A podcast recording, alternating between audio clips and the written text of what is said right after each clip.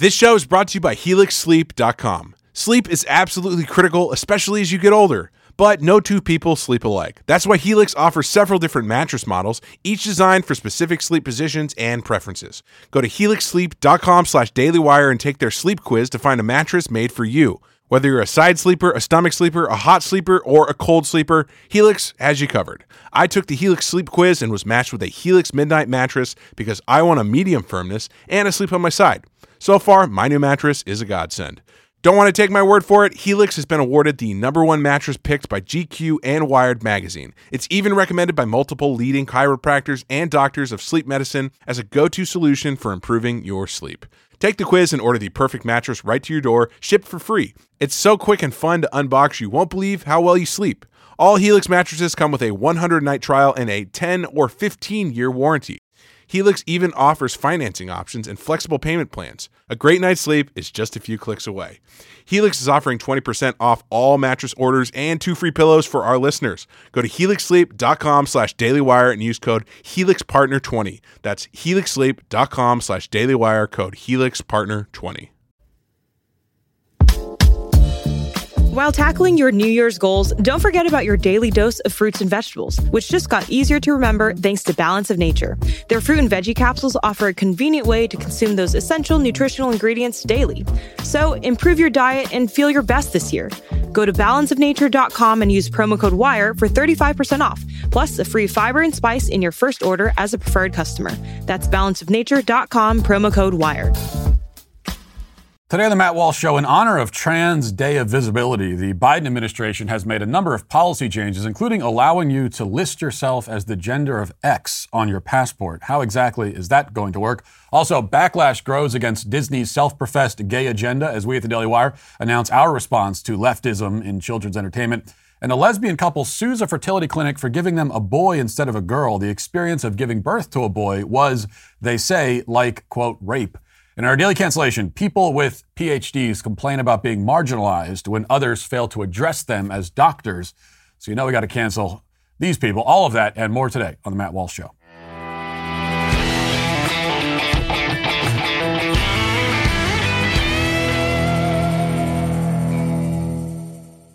Well, if you've been listening to my show for a while, you're probably familiar with one of our top sponsors, Rock Auto. Recently, my producer McKenna told me about her own experience shopping with Rock Auto and how great it was for her as a person who knows nothing about cars. I don't remember this conversation. McKenna was carpooling with her boyfriend during an ice storm and turned on his windshield wipers before he got in the car to help get rid of the ice.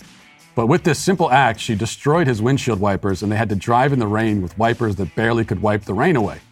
During the drive to work, she figured it was worth checking rockauto.com to see if they had a replacement option for the windshield wipers.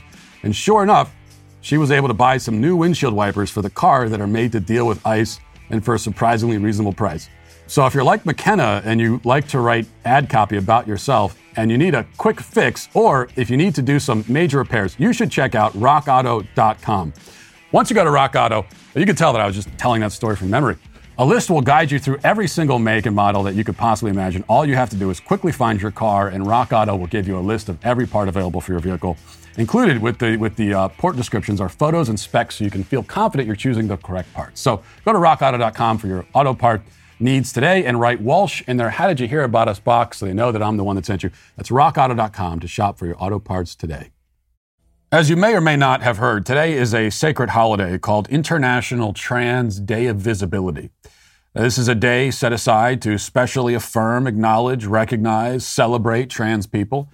And it's good that we have a day like this because there are not enough days on the calendar specifically dedicated to honoring people uh, who, who identify as LGBT. I mean, all we have right now is International Transgender Day of Visibility and also Lesbian Visibility Day, April 26th and uh, International Day Against Homophobia, Transphobia, and Biphobia, May 17th, and of course, Harvey Milk Day, May 22nd, and Pansexual and Panromantic Visibility Day, May 24th, and obviously Pride Month in June, followed by Bisexuality Day, uh, September 23rd, and then obviously Bisexual Awareness Week, September 23rd to September 30th, and National Coming Out Day, October 11th, Pronouns Day, October 16th, National LGBT Center Awareness Day, October 19th, Spirit Day, October 20th, Intersex Awareness Day, October 26th, Asexual Awareness Week, October 23rd through the 29th, um, and Transgender Day of Remembrance, November 20th, and Pansexual Panromantic Pride Day, December 8th.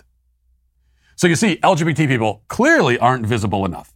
All they have is an entire month and a dozen other separate holidays. That's all they got. Along with really every other day on the calendar, because no group of people on Earth today or at any other time in history have been so specially and obsessively and incessantly recognized and celebrated. There has never been such a mismatch between a group's size in the population and their influence over the culture. It's an influence so extreme that society itself is being reorganized as we speak in order to cater to the demands of LGBT activists. Every institution in the country has made LGBT awareness and activism its primary priority. Major corporations like Disney are willingly alienating 99% of their customer base for the sake of LGBT extremism. Our very conception of reality itself, of human nature, of biology, is being reordered and reshaped at the behest of LGBT activists. And the process isn't done because, I mean, it's never done. In fact, the White House unveiled today a whole new list of initiatives to um, coincide with the Trans Day of Visibility. Charlotte Clymer, who's a militant trans activist with the Human Rights Campaign, outlined all of the new policies in a Twitter thread this morning. So I want to read some of this to you. It says, the White House and federal agencies put out a number of wonderful announcements about trans rights a few hours ago. And so I'm so, so excited to tell you about them because today should be a day about trans and non binary joy. One, the State Department announced that starting on April 11th, U.S. citizens will be able to select X as a non binary gender marker on passports. They are the first federal agency to codify this inclusive policy. Applicants can um, already self select without medical documentation. Two, uh, TSA announced that they are updating their body scanners at airport security to move away from tech that has led to trans and non binary travelers experiencing frequent discrimination, reducing unnecessary and invasive and humiliating body searches. So excited for this. Three, TSA is also working with airlines to implement non binary markers during the flight booking process removing gender considerations with validating traveler info at airport security, including non binary markers during TSA pre check enrollment and CBP trusted traveler. Four, Department of Health and Human Service, uh, Services released a new website that offers resources and guidance for LGBTQ youth and families to counteract several GOP led state governments removing such resources from their own websites in recent months. And five, the Department of Education's Office of Safe and Supportive Schools is expanding training with more resources to educate school leaders and communities about the challenges facing trans and non binary youth and their families. And the list goes on. Clymer lays out actually 13 new trans affirming initiatives from the White House today and notes that it's only a partial list. But let's focus for a moment on just the first three items. You'll now be allowed to put your gender down as X on your passport. Now, the whole point of a passport, of course, is to provide information about your physical identity so that governments can document and keep records of who is coming and going. That's why we have passports. So if they're going to let you put X as your gender on your passport because that's how you feel, whatever the hell it means to feel like an X, they might as well let you change your date of birth to better align with your self perception. I was born on June 18th, 1986, but um, Sometimes I feel like somebody who was born on April uh, 4th, 1991, or, you know, August 7th, 1948. I feel like that sometimes. How does that feel? It just, it just feels how I feel. Don't ask me any questions about it. And why can't I change my passport to reflect that? Really, if identity is fluid, then we shouldn't have passports at all. I mean, all the passport does at best is capture my identity on the moment when I applied for it and took the picture. But no passport can truly encapsulate the full essence of my ever evolving being. Now, you might point out that this passport change is total insanity for many reasons, not the least of which being that the rest of the world has not signed on to this. Your passport as an American is meant to get you into other countries. But most other countries in the world, especially in the non Western world, do not recognize the gender of X. You're going to have a lot of trouble explaining your X gender to the customs agent over in Iran or Tanzania. Has the Biden administration taken that into account? I mean, have they coordinated with every other government in the world to make sure that this is going to be recognized? Well, of course not. These are important practical concerns, but important practical concerns have no weight when stacked up against a trans person's desire to be affirmed. And as established, all of human society must be reorganized for that purpose. It's our highest purpose as a civilization. It's our only purpose. That's why we're all here. Did you know that? It's just to affirm LGBT people. It's, your, it's the only reason you exist. Now, that explains why all of these changes are also being made to the airport screening process. Now, at least the changes there, if, if this actually happens, they reduce the airport strip searches, uh, make the screening process less invasive, etc. Those are mostly positive. I mean, that's assuming that this will be the case for everybody and not just trans people.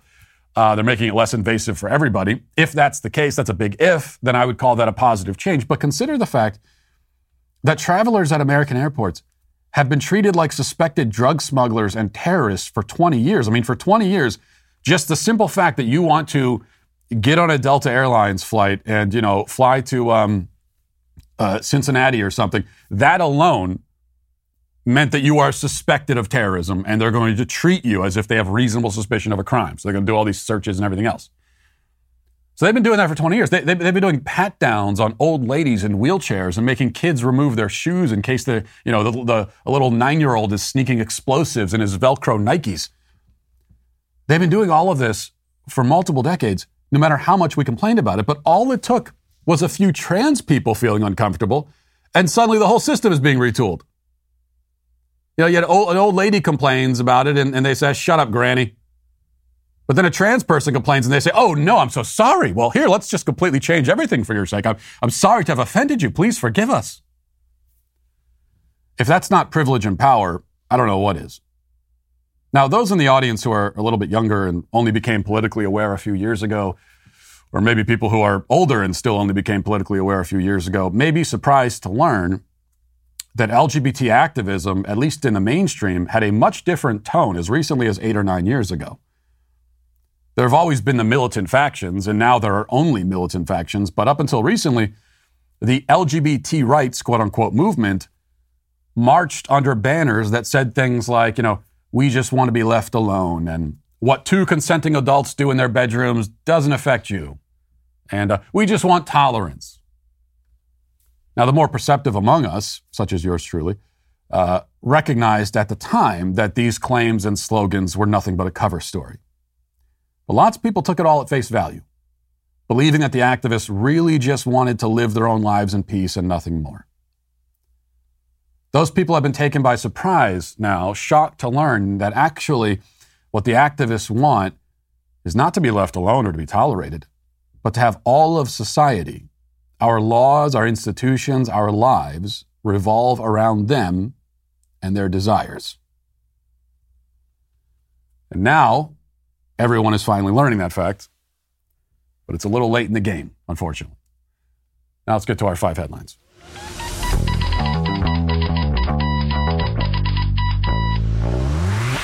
All right, so going to uh, back down to Florida and the backlash over the parental rights bill. Um, with uh, people on the left still just unable to contain their outrage that they won't be able to, at least in Florida, talk to kids at least under the age of like third grade and younger about sexuality. Um, I want to actually start by by playing a couple clips for you because I thought I thought these were interesting. Here's um, Raven-Symoné, who is a actress or a what is she? A singer? I don't know what she does. Oh, actress. I'm being told. Okay, so Raven-Symoné is an actress and who knows what, and um, she is also on uh, on TikTok. She was on the Today Show and on TikTok speaking out about the uh, "Don't Say Gay" bill, which people like her invented and doesn't exist. But I want you to listen to what she says because she actually says something that I kind of agree with. Listen. I'm going to say this, and this is my thing. If there's a don't say gay bill, there should be a don't say straight bill mm-hmm. because it's not fair. And there are multiple kinds of humans in this world, and you are ruining the psyche the confidence of so many young children because you are discrediting their parents, the people they love, the people that raise them, the people that teach them the manners when they walk into that schoolroom. So if you're not going to honor their family, your family shouldn't be honored either. So let's just make it even slash equal. Uh, no part of that made sense whatsoever. This is a parental rights bill, and somehow it dishonors parents. So now she's concerned about parents. Parents are the ones saying, I don't want you talking to my kids about this stuff. That's what parents are saying. So you're dishonoring parents by not. So, as a parent, if I send my six year old to public school in Florida, I am being dishonored if my if the if the first grade teacher doesn't talk to my kid about their sexuality. I mean, think about how, how confused and deranged you have to be to see things that way. But she does say that uh, if we're going to have a don't say gay bill, we should have a don't say straight bill. And we don't have a don't say gay bill, but in this fantasy scenario where we do, um, don't say straight, fine. I'm, I'm, I'm good with that. Yeah, let's not talk about that either. That, that's, that's the point. There's no reason why you should be taught, why you need to sit down with a seven year old in elementary school and talk about gay, straight, anything. Any, anything sexual related. You don't need to talk about it. So, absolutely. Um, yeah, I'm on board for that. I don't want you, you don't need to teach a, seven year old about gayness. Neither do you need to sit him down and teach him about straightness, whatever exactly that would entail. I feel the same way about it as I do about um, this, the debate about sex ed. And, you know, for so long it was do we have comprehensive sex ed education or do we have abstinence education? Well, I think abstinence education, if you're going to do it, is is uh, better than the so-called comprehensive sex ed, but I'd prefer neither. How about just don't talk about it? How about you, as a public school teacher, you don't need to have this kind of conversation with my kids, whether you're talking about abstinence or not. I mean, yeah, it's the, the worst thing is for public school teachers to be, you know, telling kids about how to put on condoms and, and that sort of thing. Um, that's obviously wildly inappropriate. But I also don't, I don't really, I'm not going to entrust a conversation about abstinence with some random public school teacher either. It's an important message, but you can leave that to me to talk about. I don't want you to do it. I don't trust you to do it. I don't trust you to handle that subject, and it's not appropriate for you to be talking about it to kids who are not your own. So, yeah, you don't you don't want to kids to be taught about being straight in six, when they're six years old? Sure. That's not, I don't even know what that would mean exactly, and it's not happening, but I'm on board for that. Just stick to the actual academic subjects that are appropriate for their age. How about that for an idea? One other quick clip. Uh, so, um, a non-binary teacher has is speaking out, as so many others are, trying to explain why uh, it's so important for this person, who I believe is a female, uh, to be able to talk about this. Let's listen. It makes me very angry when people don't want to talk about gender and sexuality in classrooms, um, specifically for the reason that students won't understand. Um, because in my experience with teaching, that is never the case. Um, I'm a non binary teacher and I use the title mix um, and today I had 12 new students, and I just go, Hi, my name is Mix Q. I use Mix instead of Miss. It's a little bit different, but I'm still a teacher just the same. And they got it right away. I got mixed instead of missed all day. Um, and it makes it it confuses me when people use that um, excuse that children won't understand because students are very intelligent and they're learning all day. It's not hard for them to learn a different type of title. Mix. How stupid does this get? In a way, it kind of makes sense. You know, mix. You are you are pretty mixed up. It sounds like, um, but no, that's the kids who went along with it. That's not them understanding. There's nothing to understand. It's nonsense.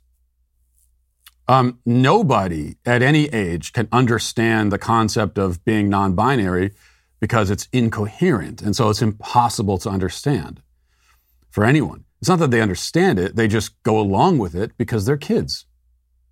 And also because they probably, even at a young age, I don't know how young her kids are, but sounds like they're pretty young. Um, her, rather, I should say, her students, the, the kids in her class,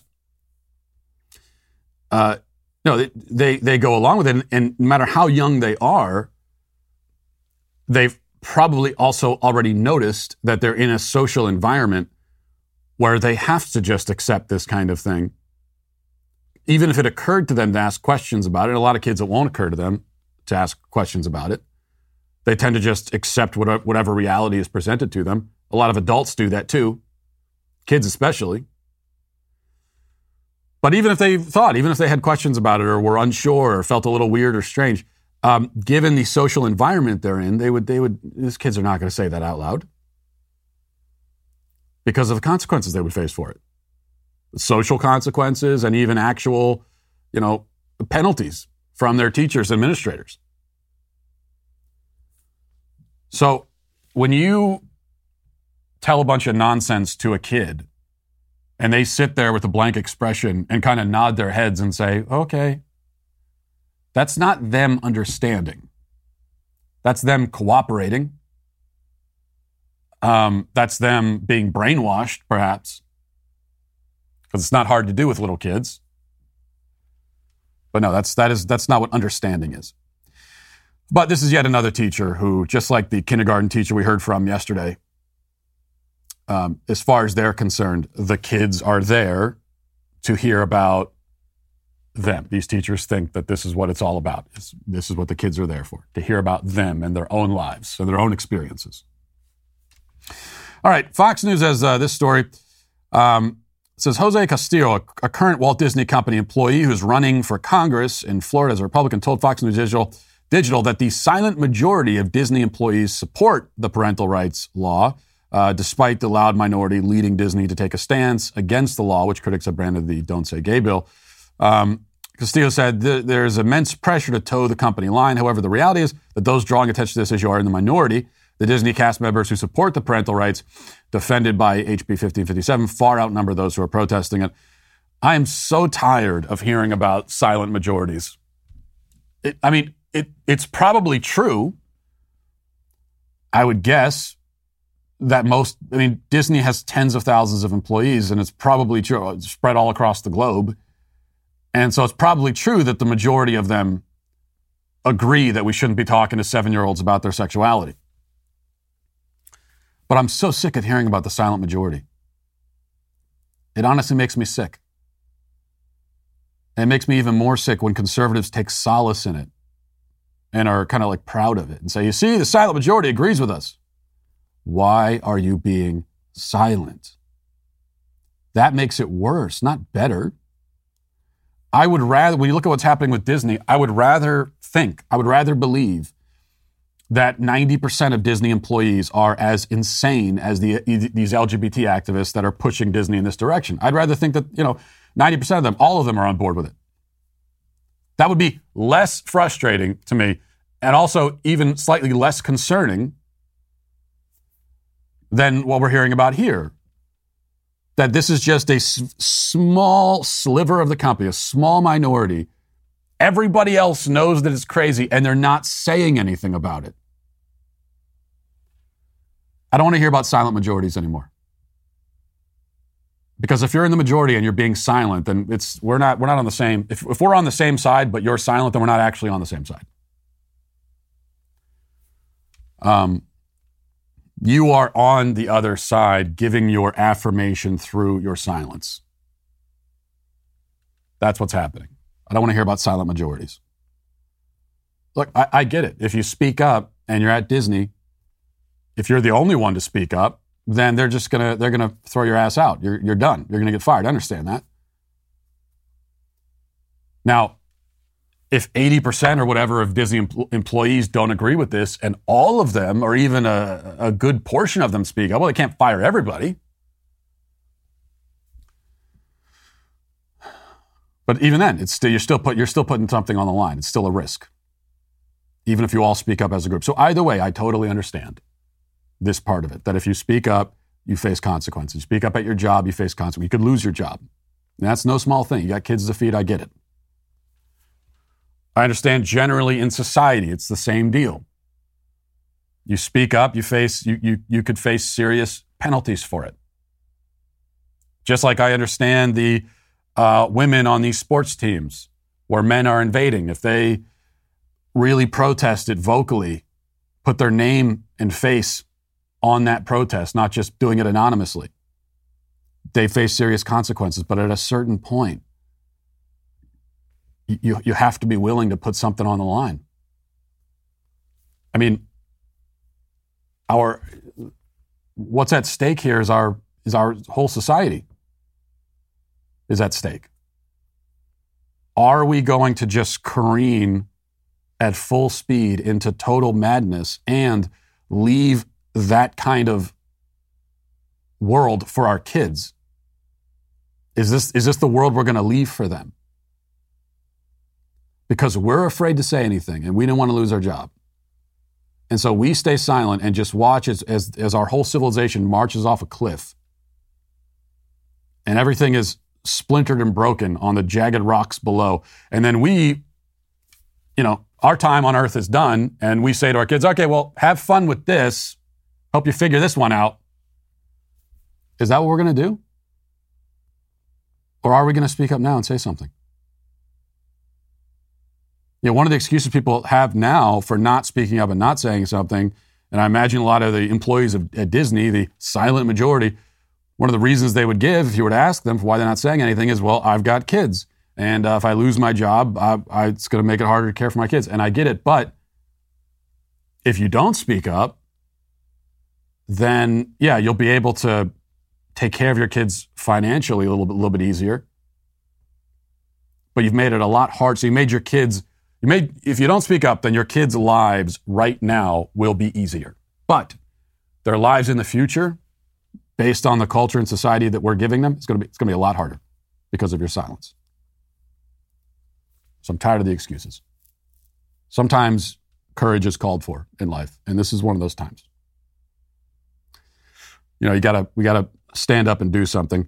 Speaking of which, good transition here. The Daily Wire is um, is doing something uh, when it comes to uh, many of these problems, but especially when it comes to the leftist activism in um, in children's entertainment. So it was announced yesterday. The God King Jeremy Boring held a town hall, which was uh, which we live streamed, and I guess we have a, we have a clip of it. We do. Okay. So uh, Jeremy's announcing our new initiative here at Daily Wire. We've got so many things going on. It seems like every day we're announcing a new thing, but it's an exciting time. And so this is the uh, the latest venture of ours, and let's listen to that. Because of the great reporting of Chris Rufo, we got to see leaked footage from inside Disney of high up Disney employees saying things like, We have a not so secret gay agenda. Saying things like, We insert, we, we, uh, make sure I get this quote right. We're adding in queerness wherever we can.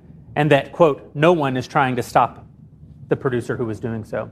Another executive within the company said, if anything, we don't have enough LGBTQIA representation in content made for very small children.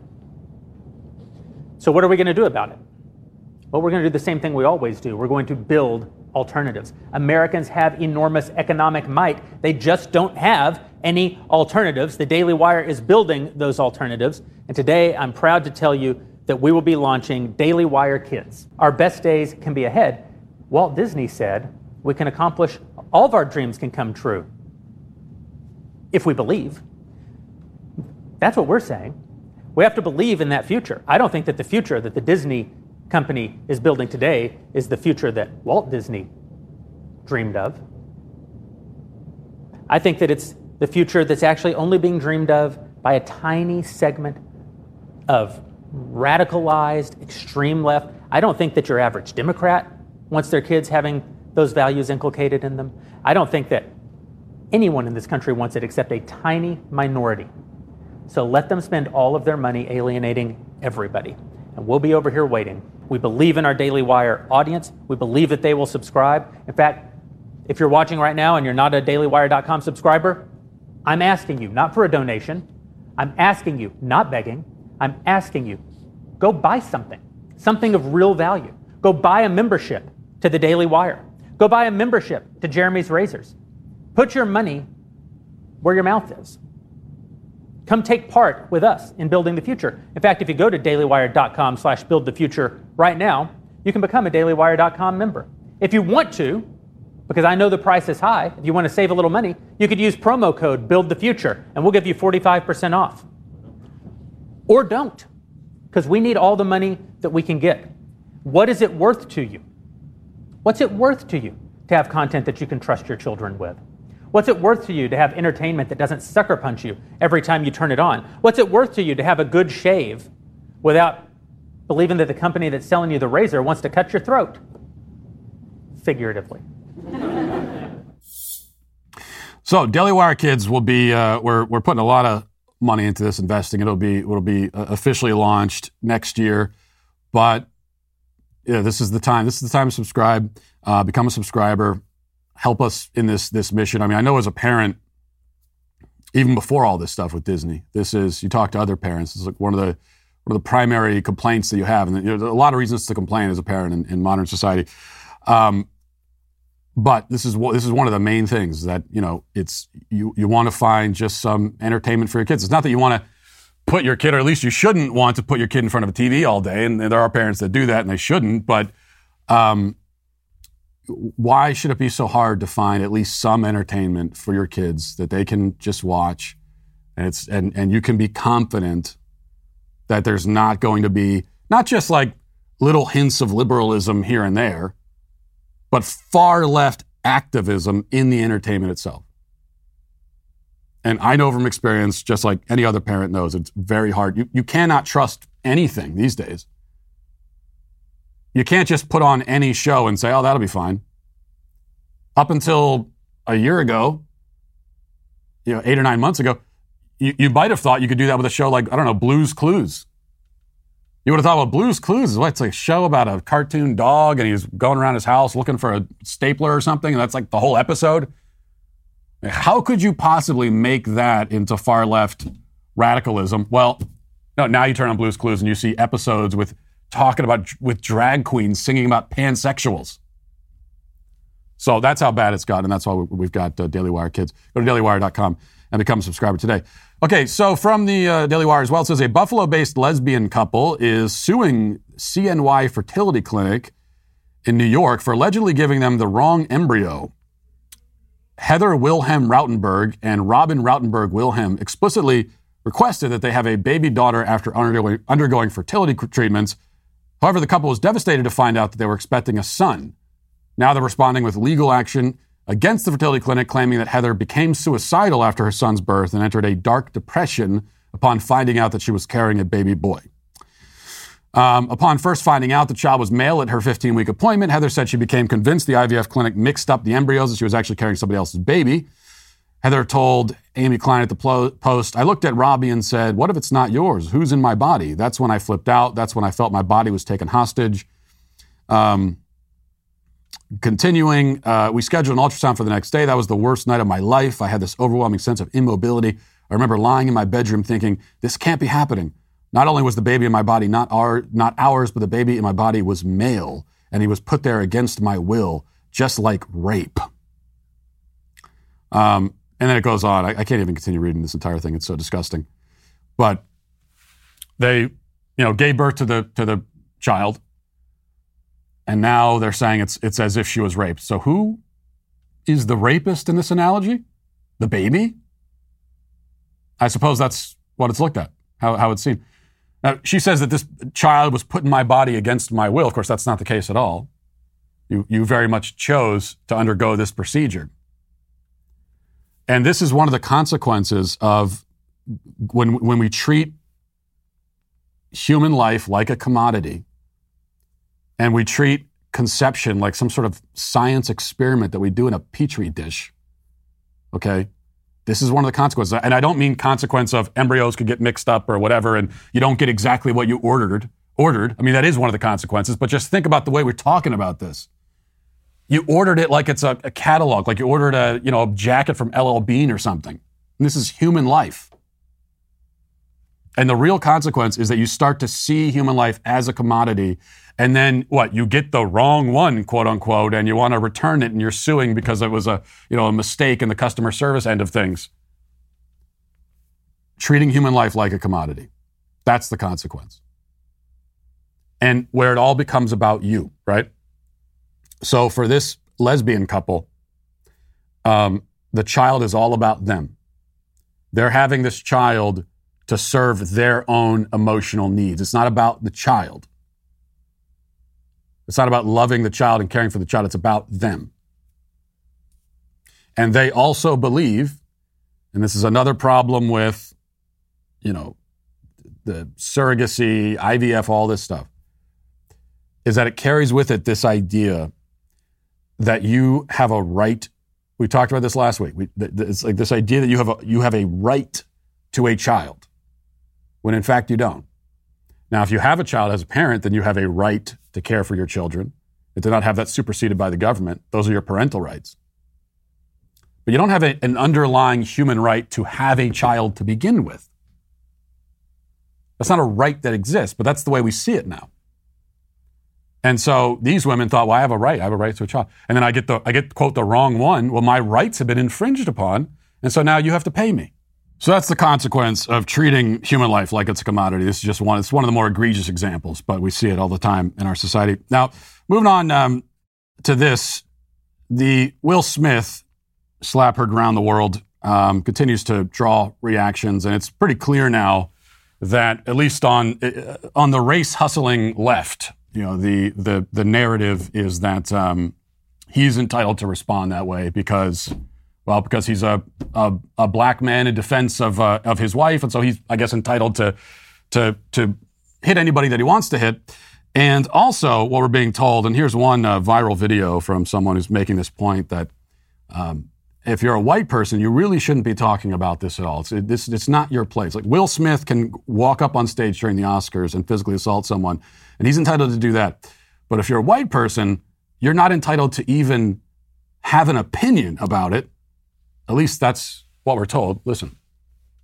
What happened at the Oscars is not something white people need to speak on right away. There is so much nuance and complexity and layers that you will not be able to understand through your white experience without education and listening to specifically black women, which we all know many people don't. So when you share your perspective or your education on what you perceive to have happened last night, it's coming through your white lens, which has you on a place of moral high ground, lacks understanding of black trauma, has such an emphasis on this binary of who is good or who is bad centers violence, only actually continues to minimize black women and their pain, and most annoyingly, continues to center yourself on that really just is not your business. So just take some time, take a minute. You don't have to respond right away. Really try and look at the entire situation before you speak on the shiny, easy grab. Because what you fail to see through your white lens was the actual violence occurring. The continued violence that is ableism and that is misogynoir. Oh, okay. Well, yeah, just just let us know, whoever you are, when we're allowed to speak and have an opinion about this event that occurred and we all saw and everybody was talking about. Just let us know. Uh, just just you know, we'll we'll we'll all shut up collectively and we'll wait for you, whoever you are on TikTok, because we're the entitled ones, right? We're the ones who are entitled. I mean, she's just instructing an entire race of people, letting us know the opinions we're allowed to have and not have, but we're entitled. Oh, no, and also, we're trying to make it about us, not her. She's not the one doing that. We're doing that. If you're wondering about this misogynoir term, and it's a, it's a new it's a new leftist buzzword every day, and this this seems to be the or at least every week. Every week there's a new one. This is the leftist buzz phrase of the week, and it's um, I just looked it up because that's not the first time I've heard it this week. Misogynoir is, according to Wikipedia, is misogyny directed towards black women where race and gender both play roles in bias. The term was coined by black feminist Moya Bailey in 2010, and now it's um, so it's that's the other thing they do is like you take this term that just some random leftist came up with, and then um, and like two people have ever heard in their lives, and then they just start like using it as if everyone is supposed to know what this gibberish means. Um, but it's very effective because then people do exactly what I just did there. You look it up, like what does that what does that mean? Okay, and then it, it enters into the lexicon. So um, if, if a black woman is the subject of alleged sexism, it's not good enough to just say misogyny like everybody else, so she gets her special label, which is misogynoir. And all this, this whole thing is very nuanced, the whole situation. Well, it's actually not nuanced at all. It's like, it's probably one of the least nuanced public events in recent memory. It, it, was someone standing up at an award show and slapping another guy because they didn't like a joke that was being told. There's no nuance to it whatsoever. Very straightforward. All right, this um, quick follow up from the Daily Wire says Representative Madison Cawthorn um, allegedly admitted to House Minority Leader Kevin McCarthy during a meeting on Wednesday that his claims that senior lawmakers have used cocaine in front of him and invited him to their homes for orgies are not true. Played the clip yesterday of Madison Cawthorn on some podcast making comparison to House of Cards and saying that real life DC is similar to House of Cards and then claiming that he'd actually been invited to orgies um, involving other members of Congress. Only uh, he said that he was invited, the way he phrased it, to sexual get togethers, and that he also had witnessed uh, other politicians uh, using cocaine right in front of him. And um, this led to outrage among members of Congress. You might say they protest a little bit too much. And, um, and now they're saying, uh, McCarthy is saying that he admitted that it was, uh, that it was an exaggeration. Um, although he has not said that himself. Here's, here's what I'll say. Like I said yesterday, it it does not seem at all outlandish to me that this kind of thing goes on. I mean, we know it goes on. We had uh, we, we had like was talked about yesterday, a member of Congress having threesomes with her staff members. So we know this kind of thing goes on. Drug use, I'm sure it goes on. Um, do they invite each other to these events that explicitly? I don't know. So I don't know whether Madison Cawthorn actually, you know, encountered this or not. But I, but I will say that if you did encounter something like that, then you should name names. Like I'm, I'm willing to believe that this stuff goes on. But if you were, if you know about it and you know who's doing it, if you actually saw a member of Congress, you know, do cocaine right in front of you, then tell us who. Put names attached to it. That's the other thing I'm sick of, along with the silent majority. I'm, I'm tired of hearing these stories. Oh, yeah, the things I've seen, you wouldn't believe. Well, tell me about it. You, you've watched, you've watched members of Congress break the law right in front of you. Tell us who did it. Put their name on it. If you're not going to do it, then just, there's no point in bringing it up to begin with. Let's get now to the comment section.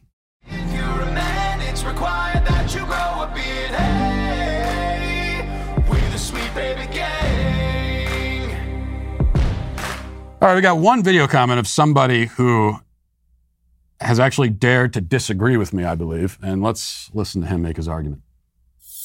Hi, Matt. I respectfully disagree with you on the point that you made regarding that Republicans uh, voted to pass the anti lynching bill. You said they should have voted against it. I would say no. Because if they voted against it, they would have given the Democrats exactly what they want. So we know that Democrats are race hustlers. They keep uh, making up a, a straw man regarding racism in the country so that they give the American people the impression that they are the party that is fighting for a quote unquote racial justice. So if Republicans didn't vote to pass the anti lynching bill, they would have given them exactly what they want. They would have given Democrats a, a huge ammo for years to come. So I'm glad they voted to pass it, but at the same time, they should have pointed out that it is a charade. Uh, we're voting for it, but we know it's just a charade. But because we're always the, party that looks at people as equal human beings, that's what you, uh, they uh, they should have done. Um, and SBG for life. Um, well, don't give me that at the end after you've dared to contradict me on my own show. No, I look, I, I, I, completely disagree with you. For one thing, they can't, they, they cannot vote for it and then say we're voting for it, but it's a charade. None of them did, right? I mean, they just voted for it and didn't talk about it. Uh, the few members, the few Republicans who called it a charade, called it what it is, didn't vote for it. And that's the way it has to be. If you're going to vote for it, you can't also come out and say this is all empty virtue signaling because then that raises, then, then the obvious comeback is, well, why are you voting for it then? So you're voting for something that you know, that you acknowledge is an empty charade. You're wasting everyone's time and you're voting for it anyway. It just makes you a coward. You're just, you're, you're amplifying your own cowardice. You're admitting to it if you do that. So either you vote for it and you say nothing, or you don't for, vote for it and you explain why. Those are the only two options that you really have. And they chose the path of least resistance, the most cowardly path as, as always, and just voted for it. And it, yes, I understand that's the reason why. The reason that you outline is the reason why they voted for it is because they didn't want the headline. Oh, Republicans vote against um, vote against uh, anti-lynching law, but they're still going to be subject to the racism charge regardless. This doesn't change that at all. So it really doesn't make a difference. And rather than just assuming that the left is going to win the narrative game ahead of time so you don't even play, rather than doing that, how about counteract the narrative? Explain why. It can't just be a couple of Republicans, but they all have to be on the same page, or at least most of them. And you flip it back around. See that you're assuming, just like the Republicans do, that they're going to lose the narrative battle ahead of time so they don't even bother. And it's not like this is only, I mean, it is only empty virtue signaling, but it's not like it has a neutral effect. Because the point of passing this bill, yeah, it's to give Democrats a chance to virtue signal, it's to give Joe Biden a chance to virtue signal, but also it's to send the message, to give the impression to the American people that this kind of bill is number one, necessary, and number two, um, had not been passed in the past because of racism. So all at once, they're sending a, they're they're uh, uh, reaffirming this false narrative about America's past and our present. Because the impression they want to give to people is that well, we need an anti-lynching law because people are still getting lynched, which isn't true, and also that this law was never was never um, was never signed in the past because of, uh, because of all the systemic racism, which is also not true. So it's not a neutral thing. You go along with it, and you're also, you're not just going along with the bill itself, you're going along with the narrative that is attached to it. I mean, what's next? What if, what if, uh, I mean, next they're going to sign a law, they're going to have a law specifying that you're not allowed to, I don't know, burn gay people at the stake. We, we, need, we need a specific law for that. Even though that's already illegal, 15 different ways to Sunday, we need a specific law for that. The anti burning gay people at the stake law. You gonna vote for that too? I mean, let's just go through each hypothetical violent act that could be, that horrible violent act that could be committed, and we need a federal law specifically against each of those things. Where, where does it end? Should Republicans go along with that as well? No. At a certain point, how about just going with the truth, telling people the truth, trusting people to understand it? All right, let's see. Jared Hyman says, little bit of fact checking. Things that are falling do not continue to accelerate indefinitely. They eventually reach terminal velocity which it does seem like Disney has now reached. Yeah, a lot of a, a, lot of comments correcting me on the physics. I knew I should not have made an analogy that had to do with physics, but in fairness to me, I never said that things fall indefinitely and, and or rather increase in velocity indefinitely. I just said that they increase in velocity, then they hit the ground, whatever. But then I also I switched the I switched the analogy, and then I was talking about black holes and what happens there. I mean, I imagine your velocity increases as you enter into the black hole, right? Or we're just gonna we're gonna stop. I'm, I'm gonna I'm gonna quit while, while I'm behind. Um, DNA Studios says one thing about the Will Smith thing is, is, if it was real, why at the moment his hand slapped Rock's face there was a thud. Now, if you've ever slapped someone's skin, it doesn't sound like a thud. Think about that one. I know it just it sounds like someone getting slapped in the face. Just why are you so desperate for this to be a conspiracy? There there are enough actual real world conspiracies we don't need this one. This, this is not only a dumb conspiracy theory, but it's the lamest one imaginable. It's like in, focus your energies elsewhere, is what I would say. Um, all is grace says, as someone who, is mul- who has multiple rare diseases, as well as a mother of a young daughter who has the same and has ADHD, this false diversity and inclusion can be very irritating how many disabled and or neurodiverse people does Disney include in their offerings? This is not coming from a victim mentality mindset. There are legitimate diversities out there, and our world could be a much better place for all of us if uh, those who wanted to be inclusive really were. But alas, it's not about that. It's about the agenda. I understand what you're saying. I can't. I can't go along with you here. I can't. Uh, I can't join you on this ride because number one, you're using the ridiculous term neurodiverse, um, but also how about this? Um, just tell good stories. Like, have the characters in the stories that need to be there in order for it to be a compelling story.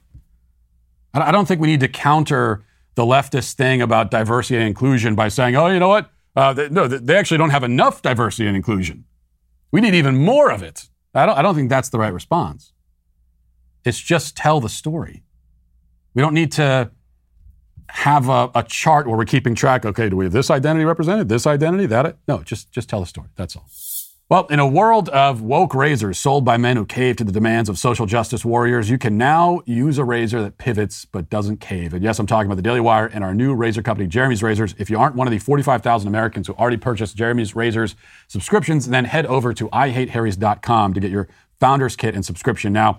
The launch of our new razor company has been extremely successful, and because of this tremendously positive response, we're actively working to expand the Jeremy's Razors team in Nashville, Tennessee. Specifically, Jeremy's Razors is uh, currently looking for an executive president, rather executive vice president, as well as a director of consumer experience.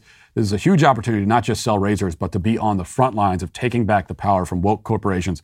If you're interested, head to dailywire.com/careers. This is your chance to join us. Now let's get to our daily cancellation. Today, I'm pleased to cancel Miss Ayo Sakai. Uh, she describes herself as an author, poet, political scientist, and linguist activist. I can only assume she added something as nonsensical and meaningless as linguist activist into her bio to distract from how nonsensical and meaningless the term political scientist already is. But in any case, all of these titles are secondary to Miss Sakai, as she explained in a viral tweet. The most important thing that you should know about her, and the thing that you really must know, everyone must know it, um, they must know it simply by looking at her somehow. The most important detail is that she has a PhD. So she posted, It is time to normalize the doctorate.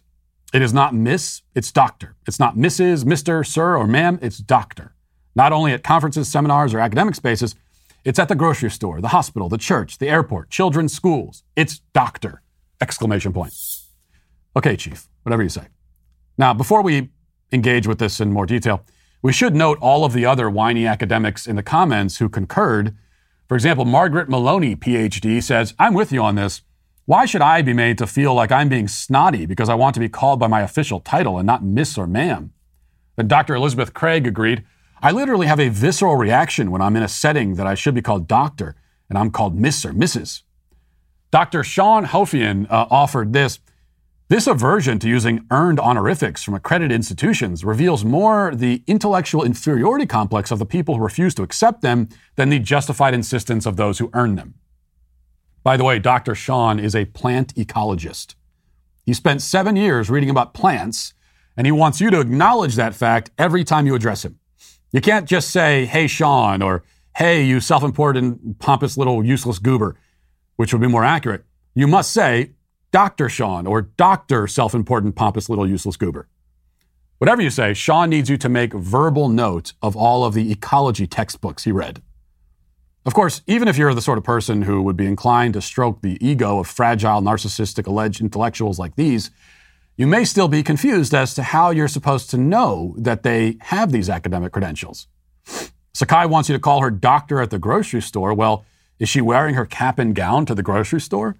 Does she walk, walk around with a sandwich board sign with a resume written on it? Actually, if she did, the sign would be blank because she has no resume. None of these people do anything or have any discernible skills. The point is just that the doctorate is not public knowledge. Unless you spread word about your doctorate through a media PR campaign a la Jill Biden, uh, most people simply aren't going to know otherwise. And if they do know, who cares? Why should they have to address you accordingly? I'm unlikely to call even a medical doctor doctor outside of a medical context. The funny thing, though, is that most medical doctors I know don't insist on being called doctor. The doctors who seem hell bent on being called doctors are the fake doctors, like the ones in this Twitter thread and the one married to the president. You can at least see why it might be useful to identify and acknowledge medical doctors in everyday life. Situations can arise where a doctor might be needed. So, you know, it's, there's, there's that reason alone. It's a practical reason why maybe it's nice to know who the doctors are. But it's hard to imagine an emergency that would require a plant ecologist. As essential and necessary as Ayo Sakai might see herself, I doubt there's ever been a time when somebody rushed into a room and shouted, Help! Uh, we need a political scientist, hurry! Also, a, ling- a linguist activist would be helpful as well. We, we get both. But this is all part of the narcissism of the age, I think. There's a reason why people who put titles in front of their names and letters after them are also prone to listing their pronouns. It's the same sort of thing. People are constantly seeking to be affirmed, acknowledged, you know, because they're they're empty inside. They're obsessed with identity, but the identity is exactly what they lack, ironically. They're not grounded in anything. They're rootless and hollow. They're addicted to acknowledgement. They're desperate for affirmation. I remember a uh, there was a, this weird and, and pretty bad horror movie that I watched several years ago. I forget what it was called, but there was this sudden darkness that falls over the country and people disappear into the darkness and essentially like dematerialize. Like I said, it's weird. But as each character disappears into the abyss, they start muttering, I exist, I exist, over and over again as they try helplessly to reassert their own existence. I think something similar is happening in our culture today. People feel as though they're constantly on the verge of non existence and they depend on everybody else, on every passing stranger on the street, to affirm them, to like hold them in existence. They seem to fear that if they're not acknowledged in exactly the way they want to be acknowledged, they'll disappear. In fact, you often hear people like this complain about being erased. And I think that fear is perhaps more literal than we realize. People who spent hundreds of thousands of dollars and years of their lives just to earn a title that they can put on their names and um, you know, they, they are often going to be the, the most desperate for this kind of affirmation. That's precisely why they went through all of that effort to begin with. And I say all of this as a scholar of women's studies myself. Even though I'm a best selling women's studies author of the book, What is a Woman, available for pre order at whatisawoman.com, which is based on the film, which will soon be released. You can also watch the teaser at whatisawoman.com. In spite of all that, um, and of the fact that my status as the nation's preeminent women's studies expert and LGBT children's author essentially makes me a doctor as well, I still do not insist on having those achievements recognized all the time. I just want them recognized most of the time. Well, all the time, I guess, but I'm the exception. As for the rest of these fake doc- doctors desperate for attention and for affirmation, they are all today, of course, canceled. And we'll leave it there for today. Thanks for watching. Thanks for listening. Have a great day. Godspeed.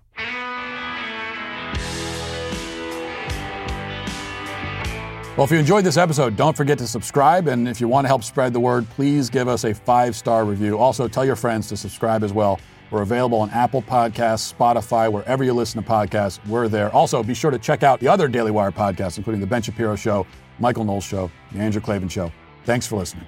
The Matt Walsh Show is produced by Sean Hampton, executive producer Jeremy Boring. Our supervising producer is Mathis Glover, production manager Pavel Vodowski.